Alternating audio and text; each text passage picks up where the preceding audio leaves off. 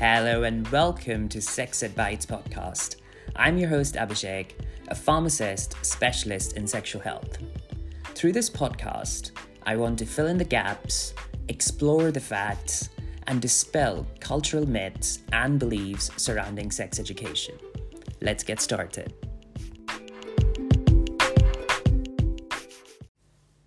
Hello, everyone, and welcome to episode 34 of the Sex Ed Bites podcast. I'm your host, Abhishek, a specialist pharmacist in HIV and sexual health. Today, we turn our attention to Genvoya. It's another single tablet regimen in the landscape of HIV treatment. Genvoya is a formulation that combines four agents, three of which are active against HIV. The active agents are called tenofovir alafenamide, emtricitabine, and elvitegravir. Then you have the fourth inactive agent called cobicistat whose sole job is to boost the levels of elvitegravir in the body. Hence, sometimes it's also called a booster. Genvoya is designed to be once daily pill, simplifying the regimen for those on the medication. This structure, like many HIV treatments, aims to streamline the drug administration process while looking to manage the HIV virus effectively. Now, if you or someone you know is currently on Genvoya, it's crucial to understand the nitty gritty of it. To take full advantages of its benefits and effectively manage any potential side effects, you should have a solid understanding of how to use it. So let's look into it in a bit more detail. For Genvoya, the recommended dose is one tablet once a day with food. You can take Genvoya with a snack or within 30 minutes after a main meal. The tablet should be taken at same time every day. A couple of hours here or there will not make a huge difference in the grand scheme of things. Also, the tablet should not be crushed but swallowed whole. Like with any other medication, Genvoya is no exception when it comes to side effects. Side effects are your body's way of saying that it's adjusting to the medication.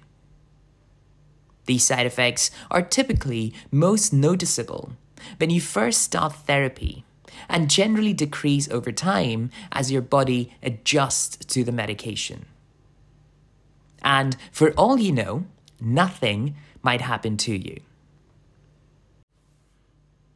However, if any of the side effects persist and become bothersome, contact your pharmacist or doctor to talk about side effect management or other suitable alternatives.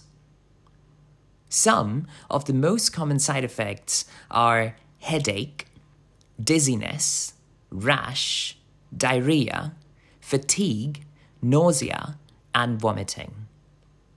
Speaking specifically of nausea and vomiting, if you vomit within two hours of taking the tablet, take another tablet and then take your next dose as usual the following day. Now, let's look at what to do if you miss a dose.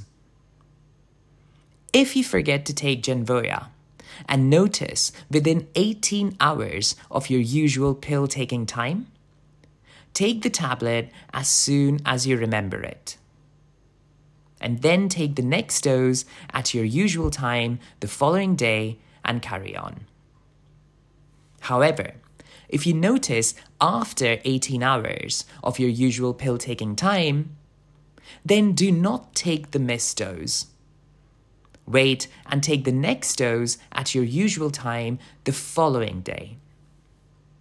The important thing to note is to not take the double dose the following day to make up for the missed one. On the flip side, if there is a rare event where you overdose on Genvoya, it's essential to seek medical help immediately, especially if you are experiencing side effects. Let's now look at another very important aspect of taking HIV medication called drug interactions. Genvoya can sometimes interfere with how other drugs work and vice versa, a phenomenon called as drug drug interactions. These include, but not limited to, medication for cholesterol like statins, steroid containing medicines, including inhalers, creams, nasal sprays, injections, and eye drops, certain antibiotics used against tuberculosis like rifampicin, herbal products like St. John's wort, multivitamins and supplement containing calcium or iron, etc. The actual list is quite exhaustive. Hence, it is absolutely vital to make your doctor and pharmacist aware of any other medication you take, including over the counter medication, vitamin supplements, herbal products, and even Class A drugs like cocaine, ecstasy, crystal meth, cannabis, etc. This is to ensure that they are compatible with Genvoya.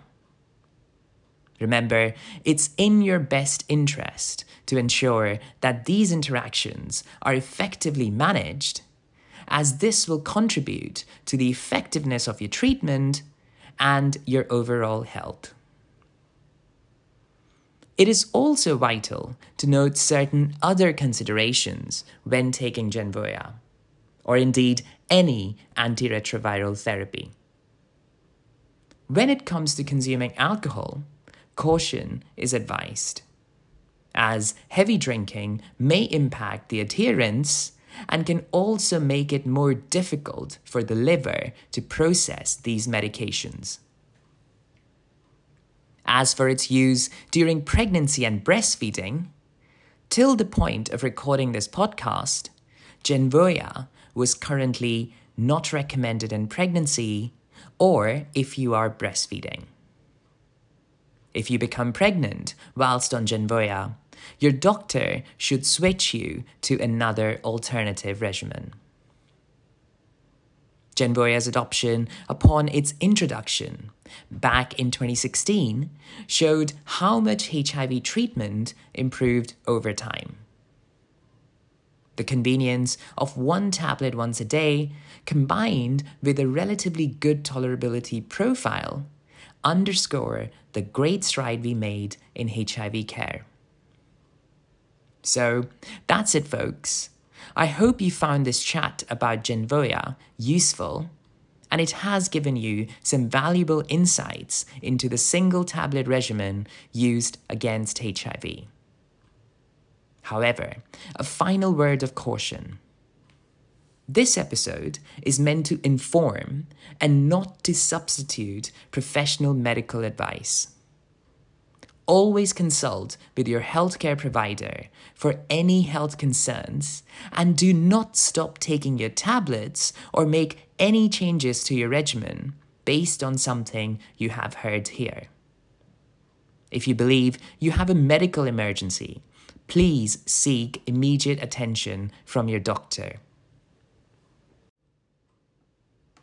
In our upcoming episodes, we will continue to explore other treatment options and strategies in the world of HIV.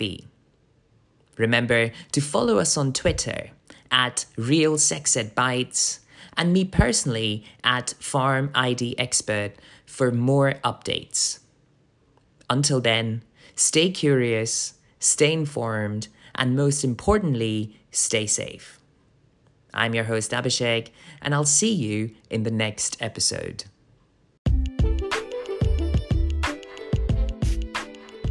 Thanks for tuning in, everyone. And if you found this information useful, then please make sure you leave a five star review on Apple Podcast, Spotify, Google, wherever you're listening right now. It would help the show, this movement, to grow and reach wider audiences.